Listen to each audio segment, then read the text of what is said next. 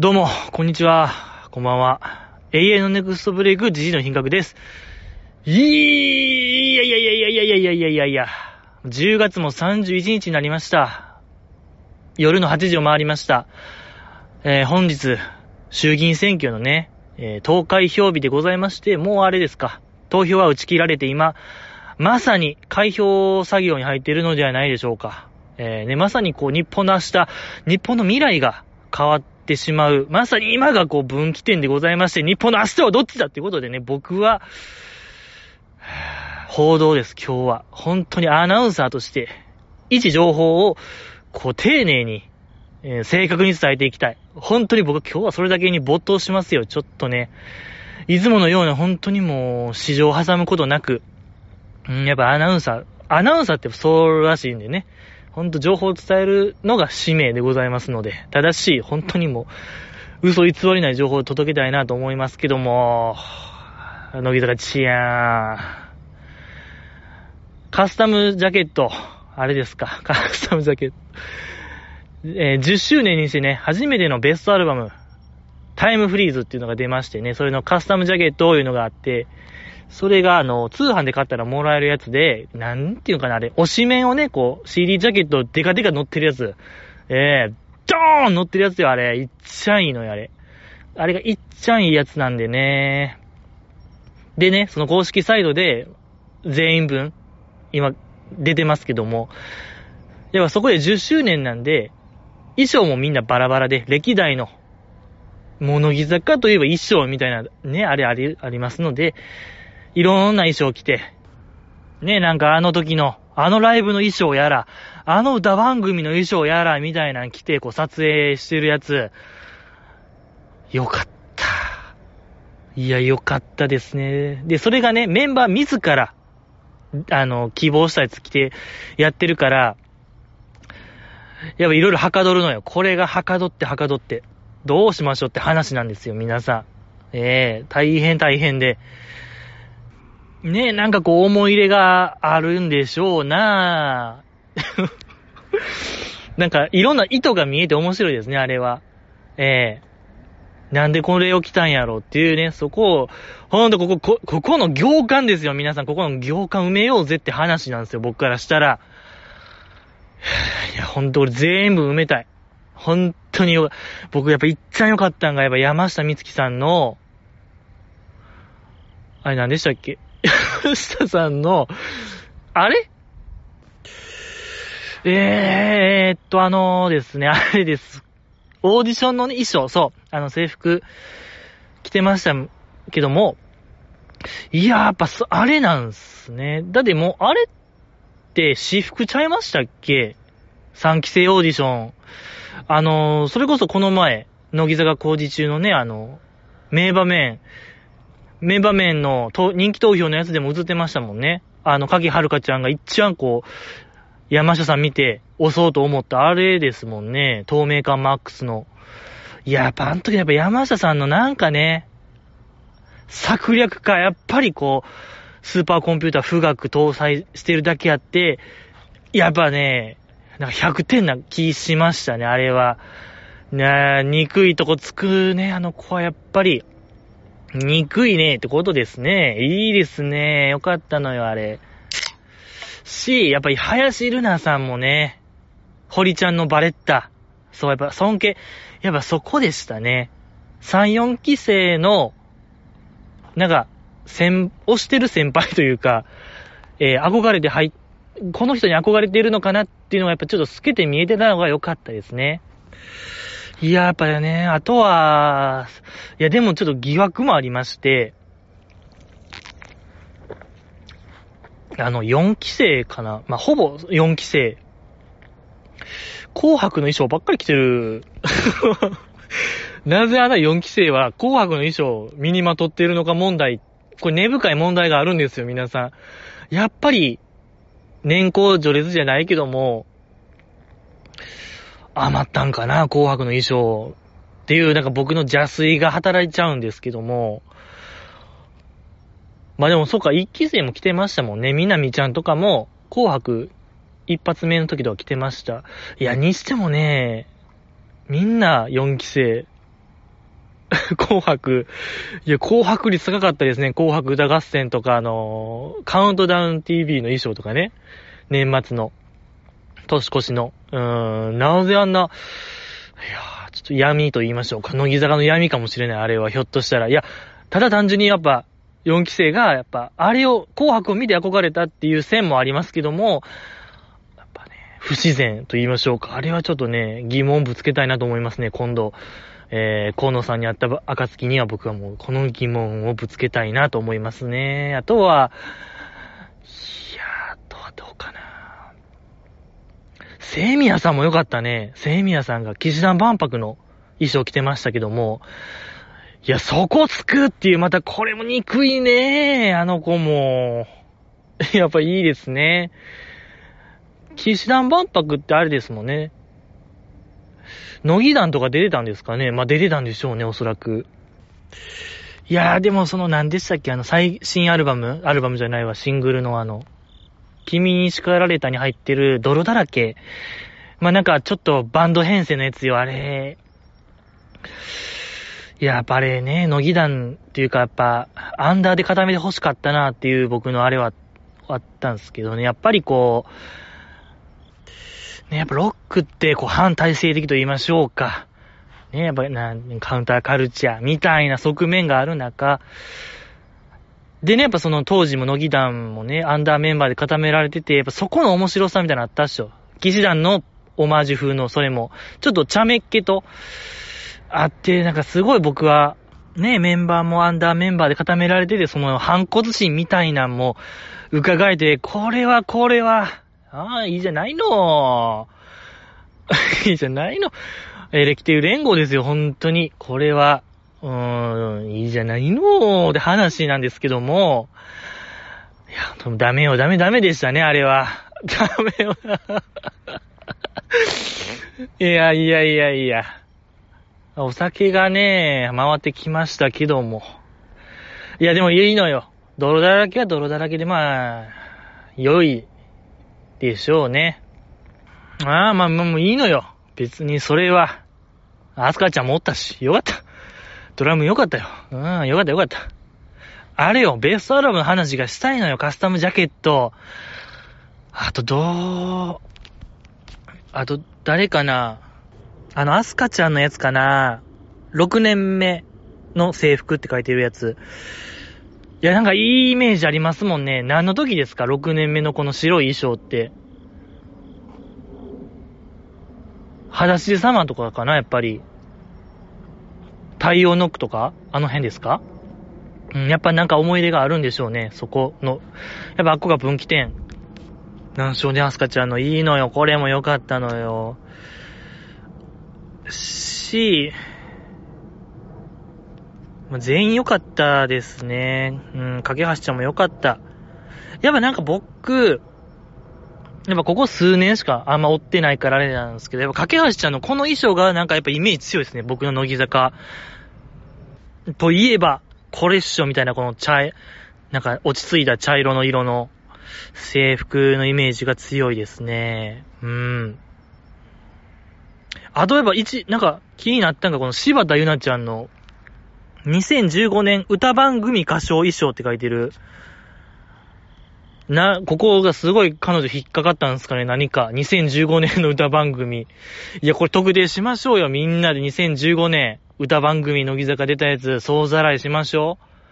ここで多分、いや、これはね、メッセージ感じますよ。4期生の架橋ちゃんの、架橋ちゃんちゃうわ。えっ、ー、とね、柴田ちゃんのね、そう。うん。ここなんですよ。いいですね。皆さんどれにしますか？えー、ね、ぜひちょっと教えてちょうだいよってことで。けどなんか、僕がなんか思った感じなんですけど、やっぱこれもなんか、特定の期間が抜けてるような気しますね。ある時期が、なんか少ないような気がうん、するっすけども。そんなことないか。まあ、それは、おのおのでね、調べて感じていただけたらなと思います。えー、よかった。まあ、乃木坂ちゃんの話しましょうよ。工事中の話よ。乃木坂工事中。今回があれでした。えっと、3万人に聞きました。乃木坂ってどこ？乃木坂工事中名場面。人気投票過去時事の品格を除くでございましたけども。いや、よかった。いや、本当にやっぱ懐かしい。ねえ、懐かしかった。いや、そう、一応ね、僕、まあ、あの、乃木床も実はチェックしてた右なんですよね。そうそう、昔のハードディスクとか見たらちょこちょこ残ってたりするんですよね。昔の工事中の、えー、乃木床とか。えー、だからほんと懐かしかったでございますね。どうです？か皆さんは懐かしかったですか？思い出しましたよね？何か。えー、同時になんかいろんなね、自分の人生も振り返れた回でございましたけども、そんなことないか。いやいやいやいや、本当にね、今年も終わりでございますけどもね、駆け引きバトルやってましたね、駆け引きバトルの映像。えー、よかった。懐かしかったですね。えー、あの、サソリとカエル、どっちが持ちたくないか、みたいな。で、少数派がそのね、どっちか持たんとあかみたいな企画ありましたけども、やっぱさ、あの時のカナリンがね、えげつない勝負強さ見せてましたもんね。カナリン以外、あ、じゃあ多数決が負けのゲームか。あ、そうですね。少数派にならんとあかんゲームで、カナリンだけ、サソリで、他みんなカエル上げてて、うん。やっぱその勝負強さ、半端じゃなくないですか、あれ。改めて見たら。いや、それで決めポーズ取ってるかなりも良かったし、良かったね、あれ。もう一回見たいな、あれ。あれ、どんな誘導尋問したんですかね、カナリンは一体。相当な、なんかもう、じゅ、それこそ十文字玄斎さんじゃないですけども、ちょっと催眠術的なものを使わないと、あっこまでなんか誘導できないでしょ。一つの回答に。いや、すごいよ。そらもうプロ雀士にもなれる。やっぱあれぐらいじゃないとプロ雀士でなれないでしょうね。あれぐらいなんか、強ないと。あそう考えたらやっぱ小松さんですけども、このポッドキャストの、えー、何ですか？発起人であり、僕らを導くオピニオンリーダーであり、えー、なんていうかな、まあ、ねえ、なんやろ、あのーあー、まあ、インフルエンサーって言うんかな、あれは。うん、まあ、神ですよね。いや、あの方もね、そう、学生時代の時に、いや、それもなんか高校生の時に、プロ雀士受けよう、その試験を受けようとしたみたいな話喋ってましたけども、いや、ほんまなんすかねやっぱ今今、今一度考えてみたいですけども、まあ、たまたまなんか受験の日と重なったから、受験を取った、大学受験を取ったんや、みたいな話してましたけど、いや、ほんまかいな。いや、これは検証したい、僕としては。ってことは、相当強かったはずでしょ。負けなしとかやったんちゃいます？高校。いやもう藤井聡太さんみたいな話よ、これなんか。18でプロ雀士ってそんないないんちゃいます？知らんな、ちょっと、プロ雀士の平均年齢わからないですけど、いや、すっごい、やっぱ早熟、小松さん早熟なんですよ、彼は。うん、やっぱそう考えたら、彼のやっぱこのポッドキャスト卒業も、そ、早熟でしたね。やっぱ生き急いでるかもしれない、彼は。やっぱね、いやもうね、かなりのね、あの、チュンでしたっけ？麻雀、雀荘か。ね、やっぱそこでやっぱ、ね、中田プロと小松天のね、夢の対決みたいもんでございますけども。いやー、まあ僕としてはですね、なんていうか、麻雀杯でね、神経衰弱がやりたいなと思うんですけども。やっぱあれだけ杯があったら大変ですよ、多分。うん。神経衰弱。やりましょう、チュンで。この年末、最強の神経衰弱強いやつ決めましょう、チュンで。よろしくお願いしますよ。はい。麦坂ちゃんでございますけども、いや、ほんとあの、決めポーズが良かったのよ。ああれやってほしいですね。あのポーズをなんか決まりにしてほしいですね。勝ったら。ね、もう今プロ雀士になって、結構買ってるんでしょ？そういう新人戦みたいなやつもちょくちょく買ってるから、買った時あのポーズしてほしいなと思いますね。あの一連のポーズ。うん。やってほしいなと思いますけども。あと、ま、氷瀑。ありました。インフルエンサーのヒット祈願ですか？氷瀑の映像も流れてました。いや、そう。あれって何が良かったって、やっぱ学ったんちゃいます？そう。あれ確か2泊3日とかで、1泊2日か、1泊2日で、まあその、氷の滝を登る話でございましたけども、で、初日は、ずっと練習やったんですよ。確か。やっぱ、もうすぐ登れるもんじゃないから、結構そのプロの人から結構みっちり、登り方をレクチャー受けるんですけども、で、マナッタンがね、遅れてくるんですよ。二日目から参加みたいな形で。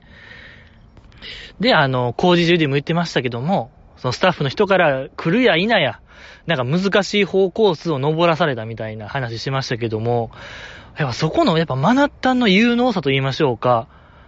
あれはもう、運動音痴ならなおさら、なんか困難なはずなんですけど、結構マナッタンひょいひょい登ってたイメージあるんですよ、あれ。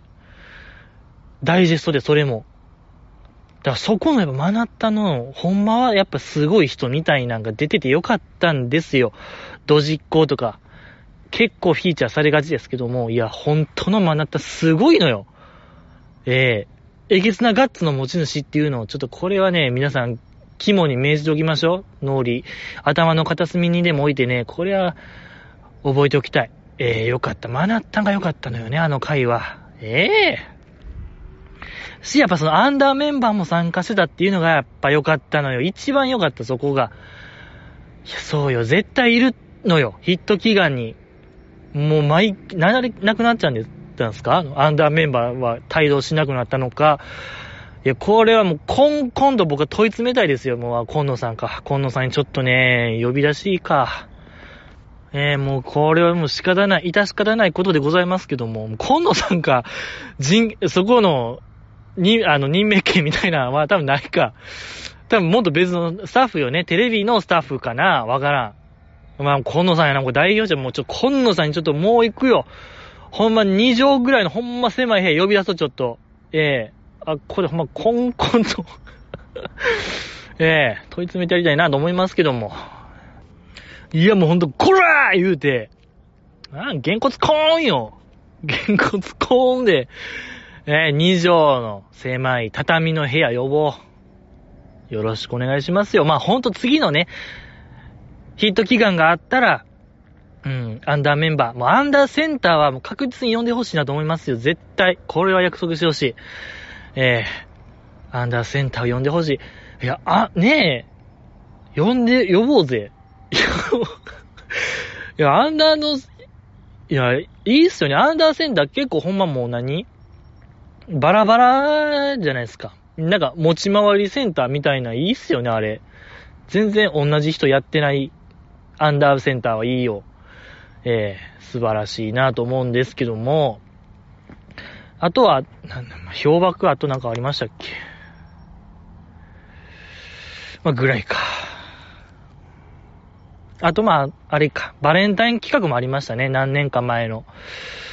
そこのアスカちゃんがね、そう、あっこでアスカちゃんの、まあ、また新しい一面が出てたみたいな。バナナママあっこからアスカちゃんって呼ぶようになったみたいな話ありましたけども、よかったですね、あの回。うん、アスカちゃん。そう、アスカちゃんがね、バレンタイン企画で、後輩から全然チョコもらわれへんかったっていう流れで、泣いちゃうやつ。よかった。やっぱね、アスカちゃんの負け顔が僕やっぱ好きですね。アスカちゃんってやっぱ結構こう、ガンガン人の弱みを、人の弱みというか、結構人をガンガン攻めるタイプですけども、やっぱ攻められるアスカちゃんの方が、僕はいいですね。好きかなと思うんですけども、どうですか？うん、なんか、高いところから落ちるアスカちゃんとか、ありましたもんね。よかったのよ。ねえ、そろそろあの、山下さんとのバトルもね、また見たいなと思うんですけども、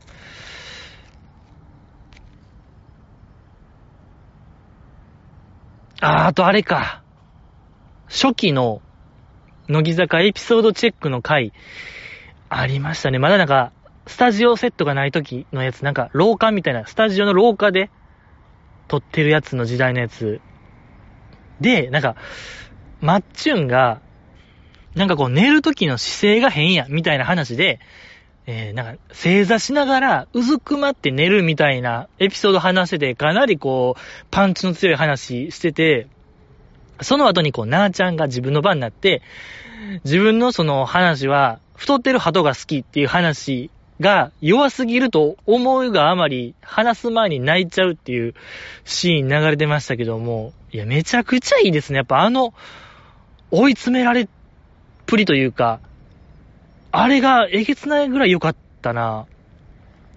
うん、やっぱなんやろ、僕もそんなこう、どっぷり、乃木坂ってどこを見てたわけじゃない。ほんま薄くとしか見てない。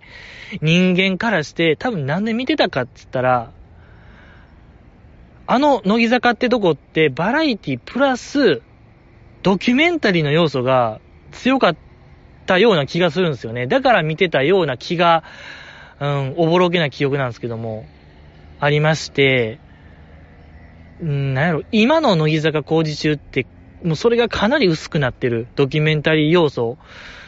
ほんまバラエティがちょっと強くなってて、まあどっちが良し悪しとかはないんですけど、うん、やっぱでももう一回あのドキュメンタリー要素が強くなったらいいなと思うんですけども、多分それもならないんですよね、あれ。やっぱバナナマンと乃木坂の距離が、うん、距離が開いてたから、多分なーちゃんも泣いちゃったんちゃうかなと僕は思うんですよね。もう今はすごい、もう親密な、乃木坂ちゃんの公式お兄ちゃん、バナナマンみたいな、もうすごい距離近なっちゃってるから、うん、あんまないと思う。なんか追い詰められるようなことがもうないんすよね、乃木坂ちゃんが。助けてくれるからみたいな話で。うーん。まあ本当に良かった。あれは面白かったですね、あの回は。やっぱ、やっぱ一期生強いなって思いましたね。強さの根底みたいなのが見えましたね、あれは。いや、ほんまなんすかね、マッチュのあの、寝な、なんか正座しながら寝るって話、あれはいや、ほんまなんか、初期感があっていいですね。乃木坂初期、アイドル初期ですみたいな、フレッシュみたいな感じがしてよかった。本当に いや、いいですね、あの話。うーん。よかった。うーん、あとは、あ、ビビリクイーン。あ、ビビリクイーンのマーヤも良かったですね。うん、和田マーヤさんも、あの、ヘビのやつね。そう。いやもう、やっぱ改めて見ないですね。もうあの映像。あの番組ですか。乃木坂工事中ですか。あんななんか、古き良きバラエティほんまやってないよ。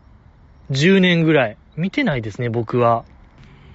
ね、やっぱその、蛇が入ってるボックスに頭突っ込んで、あの、どっか箱の中にあるメッセージ、キーワード読めるかみたいなゲームで、マーヤがこう、ビビりながらも突っ込んで、あ、わかったわかった。オクラやオクラやって叫んで、カメラがスーッとキーワードの方をズームして、イクラって書いてるやつ、めちゃくちゃ面白い。あの、あのカメラマンめちゃめちゃ面白いですね、なんか。なんか、あの日は多分、達人ちゃいます？あの人。多分いつもの人じゃないような気しますね。わからないですけど。あの回すごい面白かった。それでなんかマーヤのまあや不正解みたいな顔も、なんか絶妙なアングルやったんですよね、あれ。なんかいつ、うん、いつもとちゃうね、あれは。やっぱごめんなさい。これは毎週見てるからわかりますね。あれはカメラマンさん、ちょ、スタッフロールみたいなあの回。カメラマンさん多分ちゃう人ちゃうかな、いつもとは。そんな気がしますけども、いかがでしょうか。まあ、あとあれですか。あのー、あれよ。えっと、最終回、乃木坂ってどこ最終回ドッキリみたいなあの回が1位でございましたね。よかった。いやーよかったですね、あれ。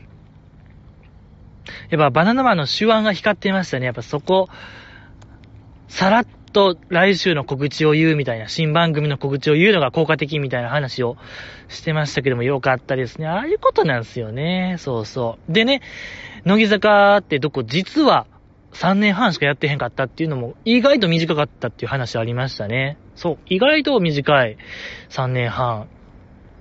まあ、余談でございますけども、このポッドキャストも、2018の、2018年の5月か、5月ぐらいに始まったんで、およそ3年半でございますけども、まあまあこれも頭入れときましょう。3年半か。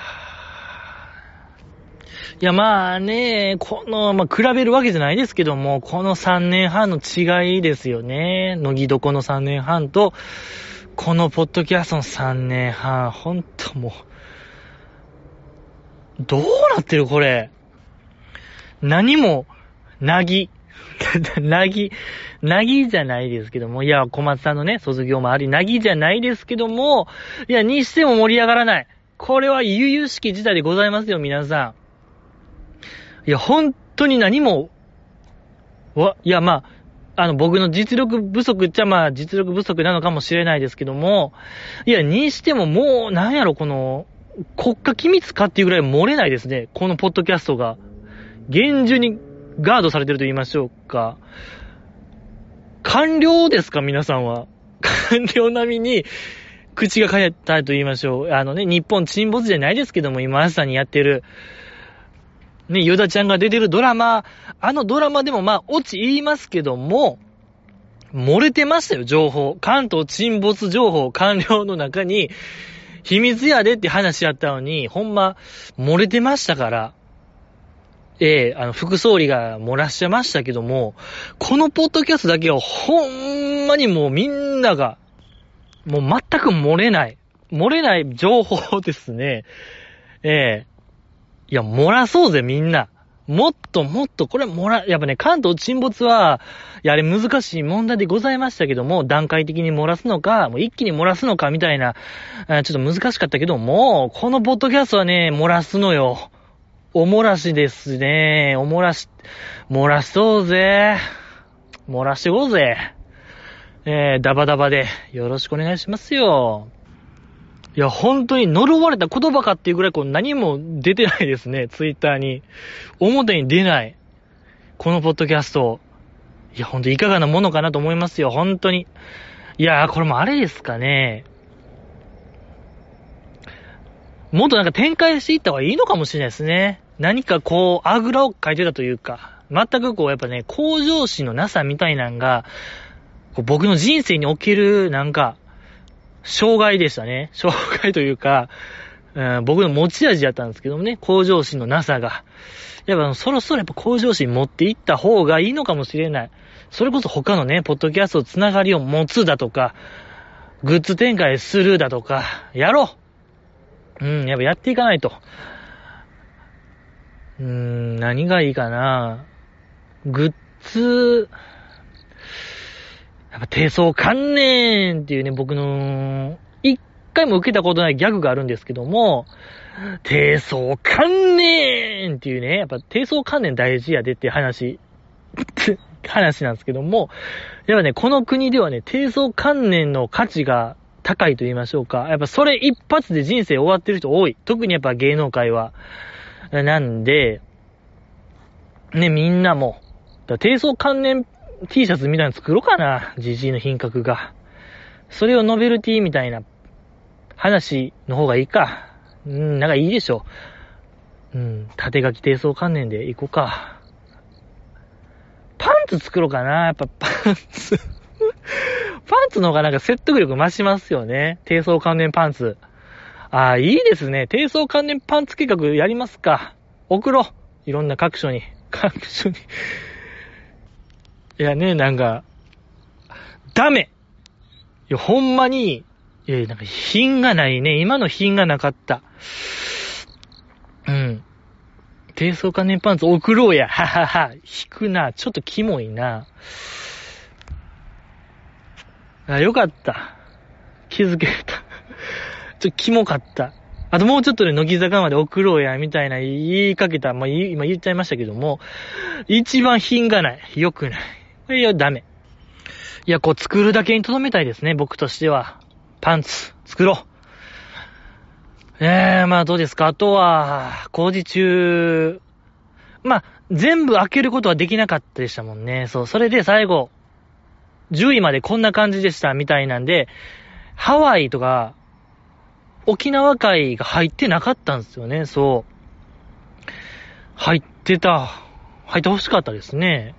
うん、入ってなくて、あの、マナタンのズッキン王国の会は入ってたっていう話でしたけども、いや、ズッキン王国なんですよ、皆さん。ズッキン王国を見ましょう。あれって確か、イヤホンがガンガンクイズみたいなのやってたやつっすよね。ああれか。いやー、僕の言ってたあれ入ってなかったですね。あの、若月さんと農場亜美さんと、川子さんの合同卒業式みたいな回入ってなかった悲しかったですね、これ。入ってるでしょう。うーん。とかやっぱ寺田ランデさんのあれね。自転車乗るやつ。夏休み企画も今年やってなかったですね、そういえば。1ヶ月あったらこれできます企画。うーん。やっぱあれでね、アンダーの子にスポットライトが当たる企画で、僕楽しかったですけどね。うん、まあまあまあまあまあ。の中、声かわいい選手権、なんか2020年みたいな、去年あった8位とかでしたっけね。ありましたけども、まあ、このポッドキャストさっきも言いました。3年半やってて、見てるはずなんですよね。なんなら僕も、やっぱ2、3回見てるんですよ。どの回も。毎週、実は2、3回見てるぐらいもうちゃんと見てるんですよ。乃木坂工事中。自負してる。本当に見てる。日本でも見てる方よ。トップレベルで。なんすけど、やってました？顔、声かわいい選手権。何の記憶もないですね、僕。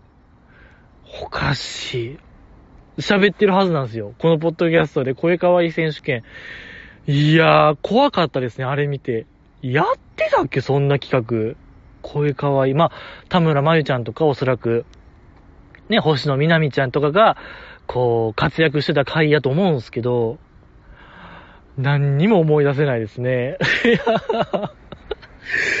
やばいのよ。いや、ほんと、ゾッとしたな、あの時。うーん、怖かった。いやー、まあまあまあまあ、そんな感じですか、工事中は。うん、まあ、えー、次回がね、これなら語れる、語れるグランプリ、語るグランプリかな。まあなんかメンバーが自分の好きな話をずっとやる回。えー、前回も以前もありましたもんね。あるでしょ？あのー、アスカちゃんが肉について熱弁振るとか、イクちゃんがね、発声についてすごいこう、蜂蜜は映像みたいな話するやつでしょ？飲むんじゃなくて、垂らすんやって言ってた。喉に垂らせ、食堂に垂らせ、みたいな、えー、熱弁振るってた回。僕すごい覚えてますね。あの日。すん、ほんまに覚えてる。めっちゃベラベラやったんですよ、僕。で、放送直後に撮ったんですよ、あの回は。だ、1時ぐらい。もう、放送直後に小松さん撮って、僕もベロベロで、で、えっ、ー、とね、乃木坂のドキュメンタリー映画を見たんですよね。そう、その日。傷、あの、マイアンと、なーちゃんがなんか抱き合ってるやつ、モノローグ、ふた、あの、モノローグで、うん、モノローグ前に抱き合ってるのが印象的なポスターのやつ見て、まあ、たこ焼きレインボーの新喜劇公演、NGK でやってたやつ見て、そう、それも当日券やのに、2列目とかで見えた、なんかすごいいい日やったなっていう記憶で、あれちゃうかな。北川ちゃんとの握手どうしようみたいな話の時に、北川油淋鶏定食って言えばみたいな、わけのわからんこと言った回ですよね、多分僕が。酩酊し、そうね、あの時ほんま酩酊しましたね、僕。あ、でも酩酊やけども、記憶ははっきりしますね。うん、すごい気持ち悪かったなという回は覚えてる。飲みすぎて。そうね、あの回すごい、一番酔ってたんちゃうかな、僕。ストロングゼロも4杯5杯、4杯ぐらいかな。ロング缶4本ぐらい飲んだ日やったわ。一番飲んだ日でしたね、あれは。うん。なんで覚えてるのかな？あんな酩酊してたのに、記憶だけははっきり覚えてる不思議な体験でございますけども。いや、よかった。あの回がまた、何するんですかね？まあ、おそらくなんかこう、4期生がまたなんか、マニアックな何か教えてくれるんちゃうかな。うーん。僕、いやー、そうね。あー、なんですかね。いや、まあ、いっか。まあ、いいでしょう。楽しみにしましょう。えー、よかった。あとはあれですか？今週のニュース言ったら、アンダーライブ、ありました。いや、どうですか？皆さん見ましたか？ご覧になられましたか？アンダーライブ。えー、まあ、寺田ラウンジさんのね、ラストでもございました。いや、最終日、配信もありましてね、うんいや、僕さ、あのライブを見る限り、あのセットリストを見る限り、なんていうか、あれほど寺田ランデさんの意思がものすごく反映してるならば、もう最終日はテラランデの卒業コンサートと僕は銘打って欲しかったなという率直な意見があるんですけどね。うーん。なんと言いましょうか、テラランデの、テラランデさんのね、そういう自己主張の激しさみたいなの出てましたね。いい意味のね、ええー、やっぱあの人の主張の強さみたいなんが多分強さやと思うんで、んでね、あのセットリストのすごいこう、うーんとね、初期、乃木坂初期の、乃木坂初期ええやんなっていうあのテラランゼさんのメッセージ。もうバリバリ出ててよかったですね。いやーそう、その、オールナイトニッポンでも、えー、何、マイチュンと一緒にアンダーの時期、アンダー、その、マイチュンも入りたての頃は、アンダーとして活動してて、その頃のほんま初期の話、乃木坂初期の話してたのが、よかったですね。そう、そこでテラランデさんが、いや、ほんまの時期よかったわ、みたいな。あの時最強やったやんな、みたいな、ちょっとそれが出てて、まさかとは思ってましたけども、ライブでそれが全面出ててよかったですね。ええー、やっぱあの時期最強、一期二期最強っしょみたいなんが、原理主義ですね、あの方はおそらくもう一期二期が、ええー、よかった。うん。渋かったですね。だからもうセットリストが。おー、渋い。もう えー、なんか、もう一元さん断り、ほんと京都の祇園のようなセットリストでございました。よかったのよ、あれは。ええー 面白かったですね、あのライブは。で、僕よかったんが、ごめんなさい。やっぱ、林ルナさんちゃうもん。なんか僕、4期生4期生はもう林瑠奈さんが握ってるのかもしれないような気がしますね。相当キーマンなのではないかなと思いましたね。うん、なんか、そう、あの、髪型もね、テラダランデリスペクトのポニーテール、よかった。テラダランデリスペクトポニーテールよかったですね。林ルナさんの。うーん。なんやろうね、あの感じ。めっちゃ高いポニーテールでしたね、あの、林ルナさん。ほんま、ちょんまげとも言える、ほぼ、ほぼちょんまげポニーテールですよ、皆さんあれ。ほんまにもう一回見てほしい。あの時の林ルナさん、めちゃくちゃ可愛かった。ちょんまげポニーテール。ほぼちょんまげ。やっぱね、やっぱライブとはもう戦場であるみたいなのを体現してるのかもしれない。そういう武士魂、武士道というか、なんか武士道とは死ぬことと見つけたり、みたいな、ほんまにもうそういう精神見えましたね。僕、林ルナさんから、崇高な考えと言いましょうか。よかったですね。よかった。で、パフォーマンスも良いですね、あの人。なんかこう、歌、ダンスともにいい感じですね。いや、相当いいですよ、多分あの人。うん。いい感じ。でね、え話飛びますけども、ライブのほんま最後、メンバーがサプライズで手紙を書いてきたと。それが、えー、それを一人ずつ、ちょっと一言添えて渡すみたいなくだりありましたけども、そこで林瑠奈さんが感動しすぎてもう、一言も喋らなくて手紙だけ渡してまして、で、他の人も真似してたんですよね。テラダランでリスペクトでポニーテールしてて、真似して、今日はこの髪型真似した、デンちゃんとかでしたっけ？デンちゃんとかが真似して今日はこんな髪型しました。はい、どうぞ、みたいな手紙渡してたんですけども。あ、このやっぱテラ、ねよかった、林さん。もう、感極まってる感じ。よかった。でね、そう、林さんのなんかやっぱあの、アンダー思想の強さがいいですね、僕。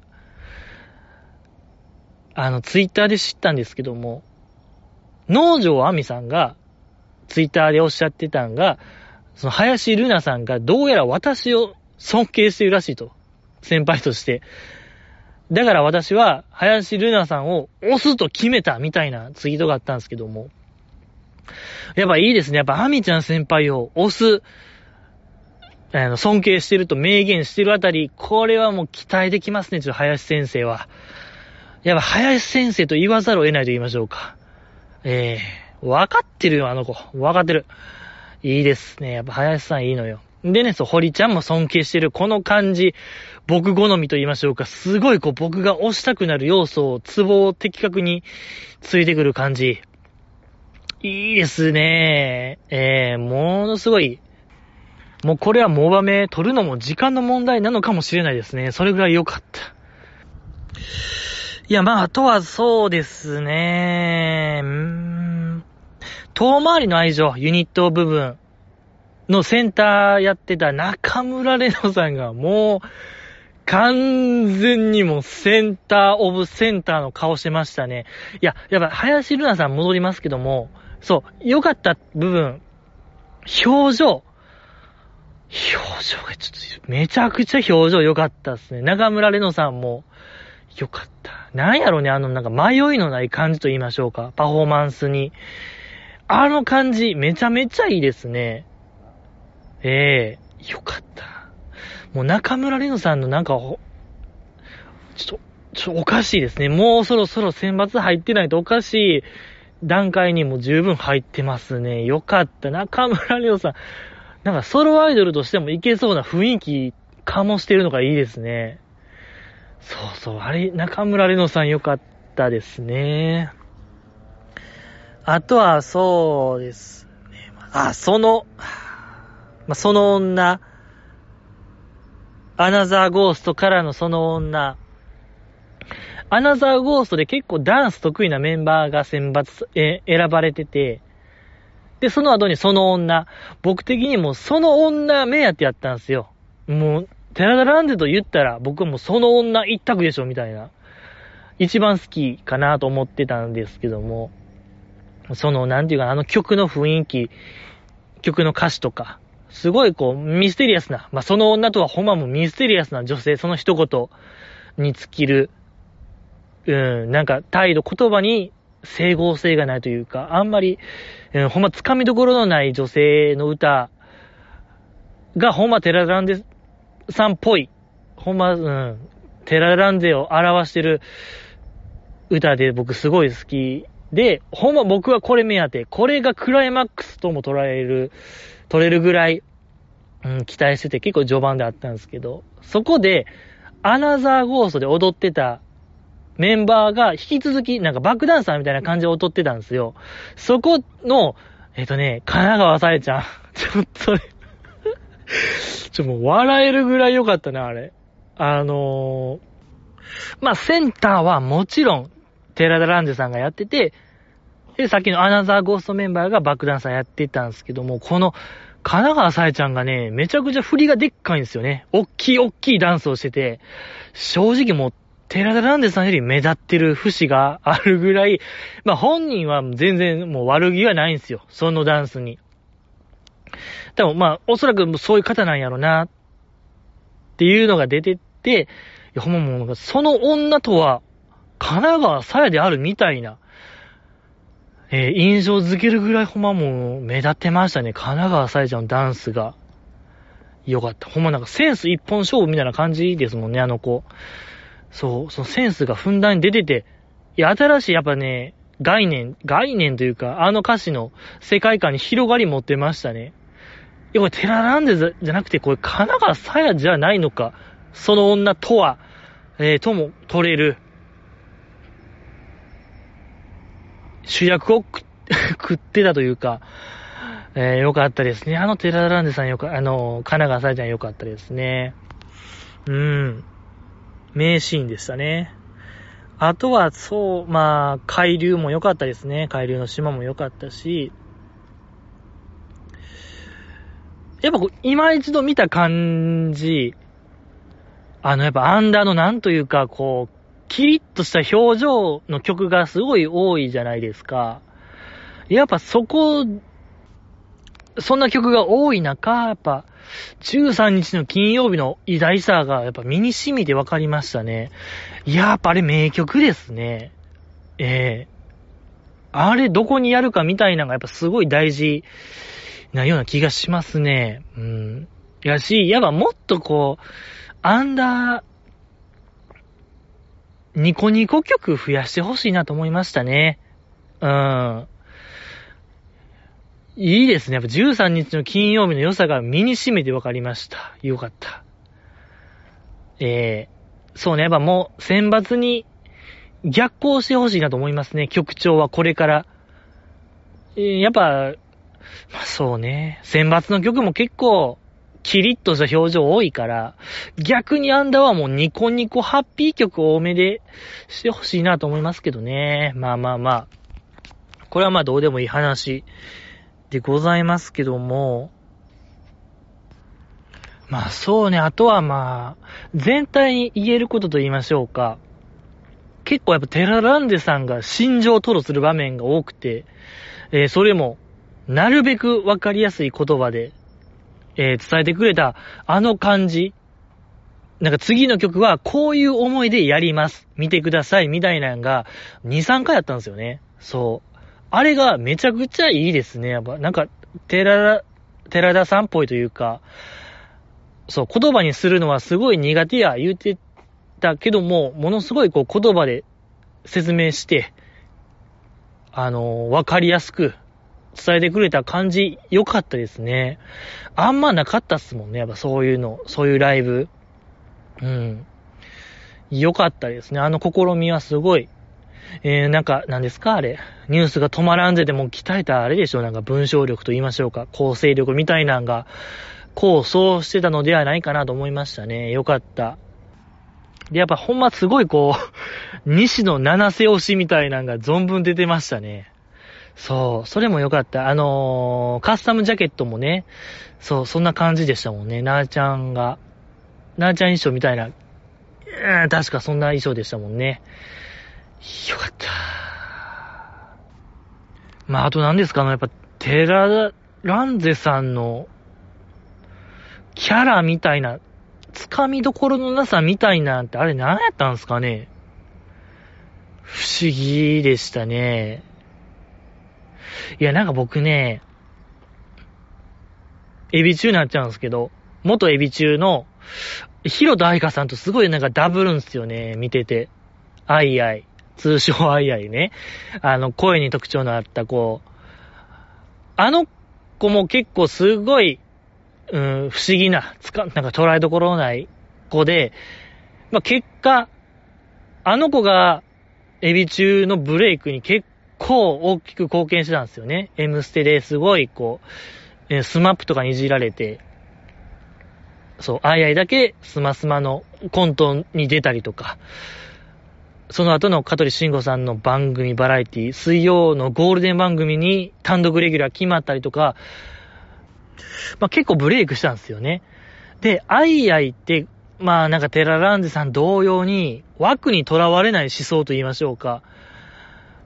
で、なおかつ、世間に合わせようというのが強かったんですよね。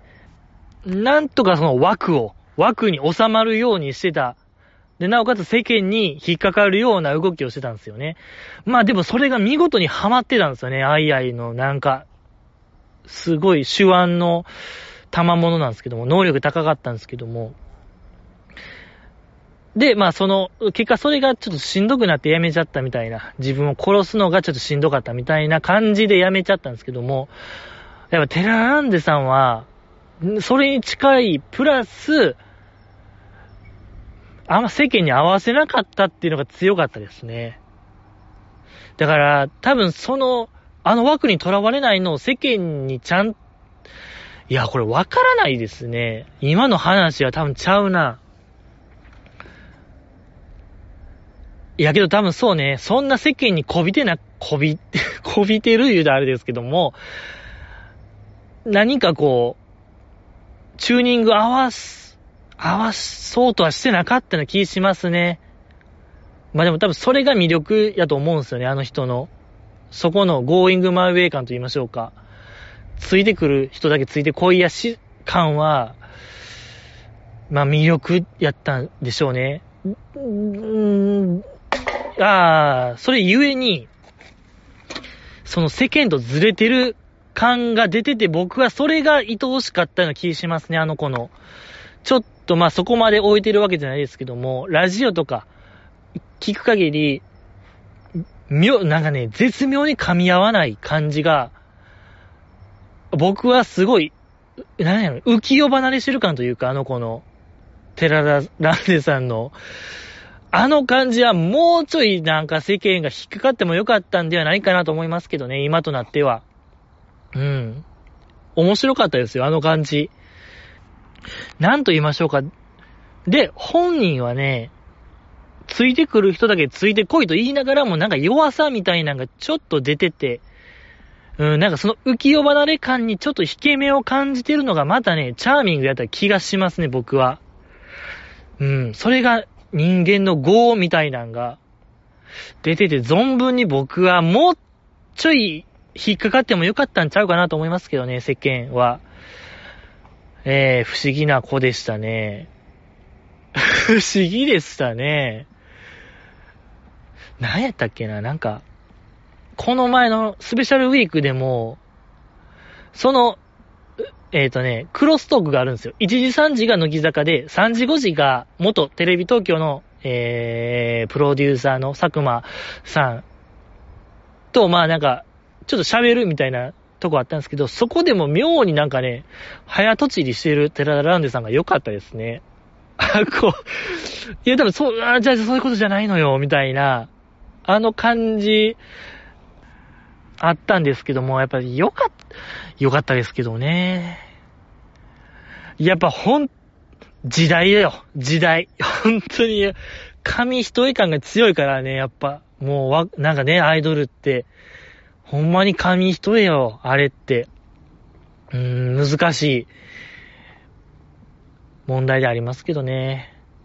まあ、アパレルやるんでしょうね。やっぱ、おしゃれ好きやから。あ、そう。それで、特典映像見ました？皆さん。そう。公演終了後。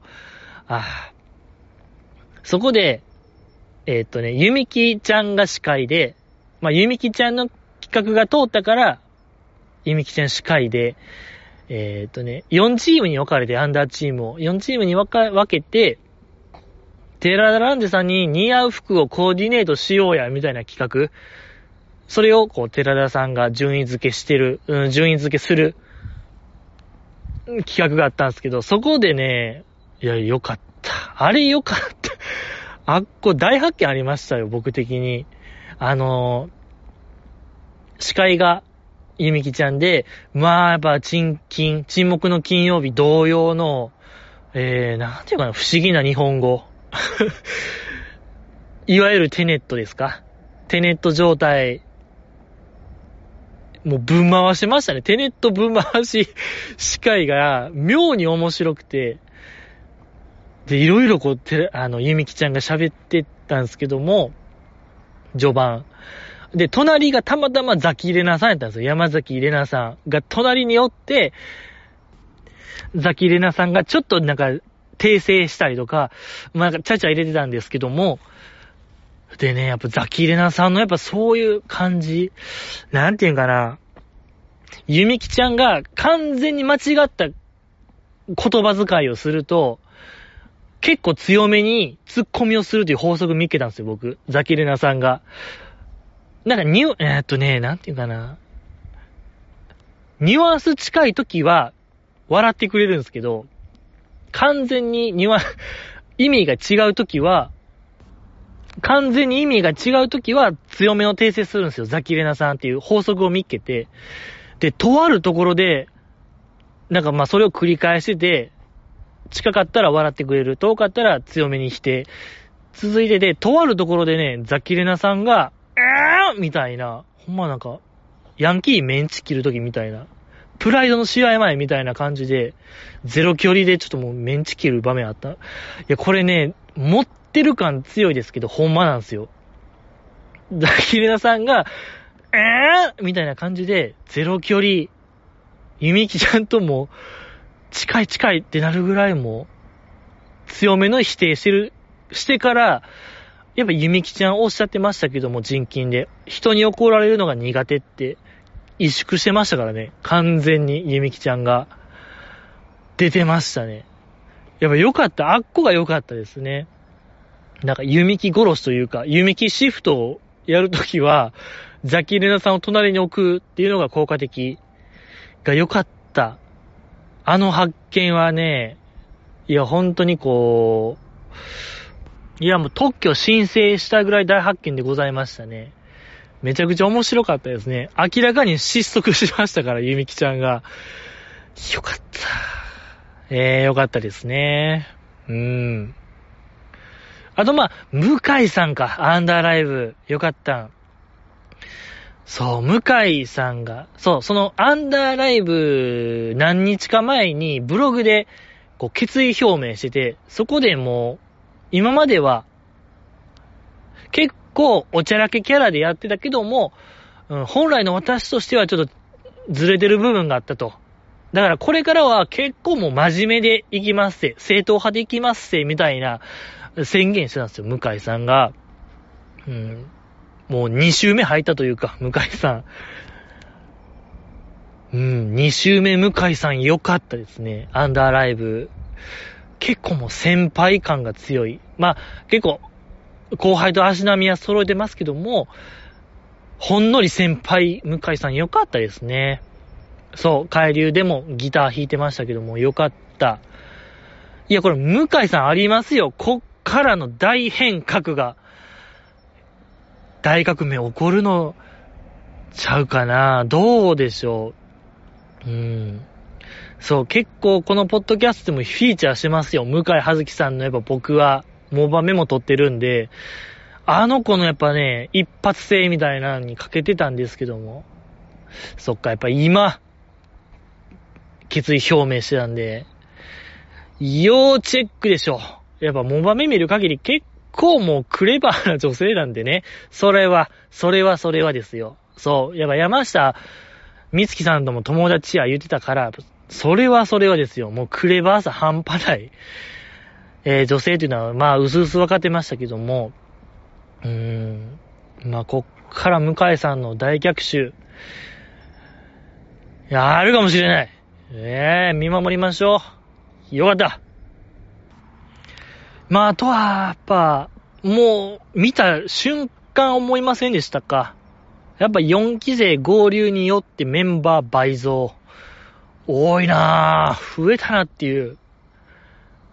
やっぱ選抜の数は変わらないですけども、基本何人ですか ?888 ぐらい。24人ぐらい。まあ、そこ、そんな感じですけども、アンダーだけは常に減ってましたけども、その卒業とかによって、アンダーが卒業しようが、選抜卒業しようが、選抜の数は変わらないんで、アンダーの数だけ減ってて、やっぱ去年のクリスマスとか年末公演がやっぱ、やっぱあれナンバーワンじゃないのかなと僕は思いましたけども、やっぱ今回、この前のアンダーライブで倍増して、いや、なんというか、この過渡期間がすごいのよ、今。アンダーにも押し寄せましたね。ええー、やっぱ合流によって。いや、今、とんでもない転換期ですね、乃木坂が。すごいのよ。いや、やっぱ様変わりしましたね。ええー、すごかった。いやー、こっからだってまだ5期生加入とかあるわけで、いや、もう大変よ、これ。ふるいにかけられますね、僕らは。えー、まあまあ。頑張りましょう。頑張りましょう。何を頑張るのかは、えー、ちょっとわからないですけども、頑張りましょう。えー、以上でございますかいや、まあもうちょいなんかアンダーライブ喋れるようなことがあったと思うんですけども、えー、もう1時間経っちゃうので、もう以上でございます。えーまだね、来週。そうね、やっぱこのポッドキャストって、やっぱ工事中の話をしたいので、やっぱりね、火曜、水曜にアップするのが、ベストなはずなんですけどね。日曜更新が定番になりましたね。まあまあ、なんとかしてこう、リズムをね、整えたいなと思うんですけども。また、あ、お便りがそうよ。ゼロよ。ゼロ。本当に情報機密がすごいのよ。国家機密なんで、このポッドキャストは。どんどんちょっと頑張りましょう、皆さん。これは 本当に頑張らないといけない。頑張ってたでしょ。天海刑事も頑張ってたんで、ちょ、みんなも頑張りましょうよ。ええー、頑張ってね。えっ、ー、と、乃木坂、乃木坂保管計画ね。そう。乃木坂保管計画とは、えー、まあ、乃木坂を語るにあたって、この部分がちょっと抜け落ちてるのではないか。例としましては、だ今後、向井さんが、あれキャラ変したっていつやったっけ？みたいな議題が多分おそらく上がると思うんですけども、その時、2021年の10月の下旬頃、みたいな感じ。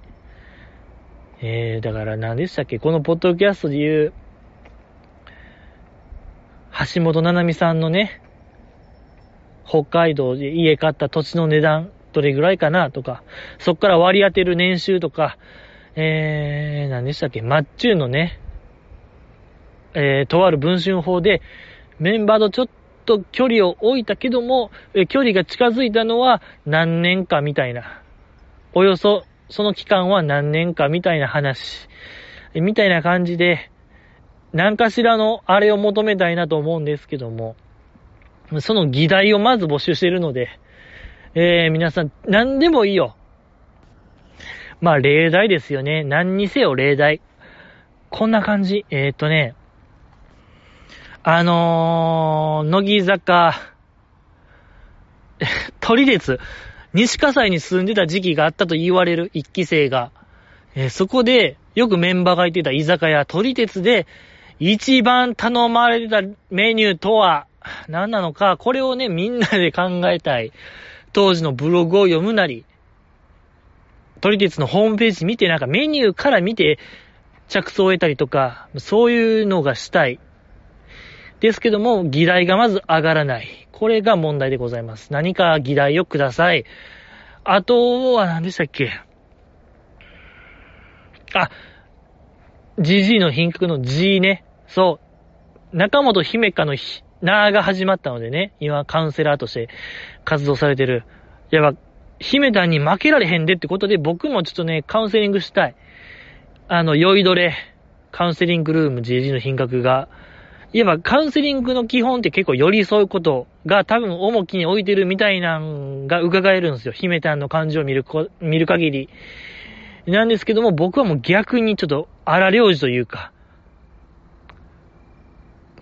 なんやろね、相談が来たら、もう、こうしろみたいなのをシャウトしながら、あの、僕が答える、カウンセリングするという企画が誕生しましたので、何か君が悩んでいること、何でもいいでしょう。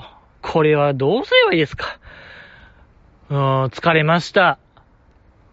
どうすればいいですか？みたいなのが来たら、うーん、風呂入って寝ろーっていう、じじいがもう裏、声裏返っちゃうぐらいもう、シャウトする。もう今のはまだ40%ぐらいよ。ほんまに来たらもう100%で答えますけども、みたいな感じ何でもいい。じじいの貧困の G、待ってます。お便りはね、何でもいいよ。まあ、質問箱ね、ツイッターでね、質問箱というのがありますので、そこで完全匿名、本当にプライバシーがあんだけ尊重されることないですよ。この世の中において。すべてがもう丸見えの現代社会においてあっこまでこう、プライバシーが確保されることはもうないのでね、そこでまあ募集します。で、え基本、み、基本のメールテーマは、えー、誹謗中傷ですね。自治の品格に対する誹謗中傷であったり、このポッドキャストをもっとこうすれば良いのではないかというえー、苦言を呈してほしいなと思います。ありがとうございました。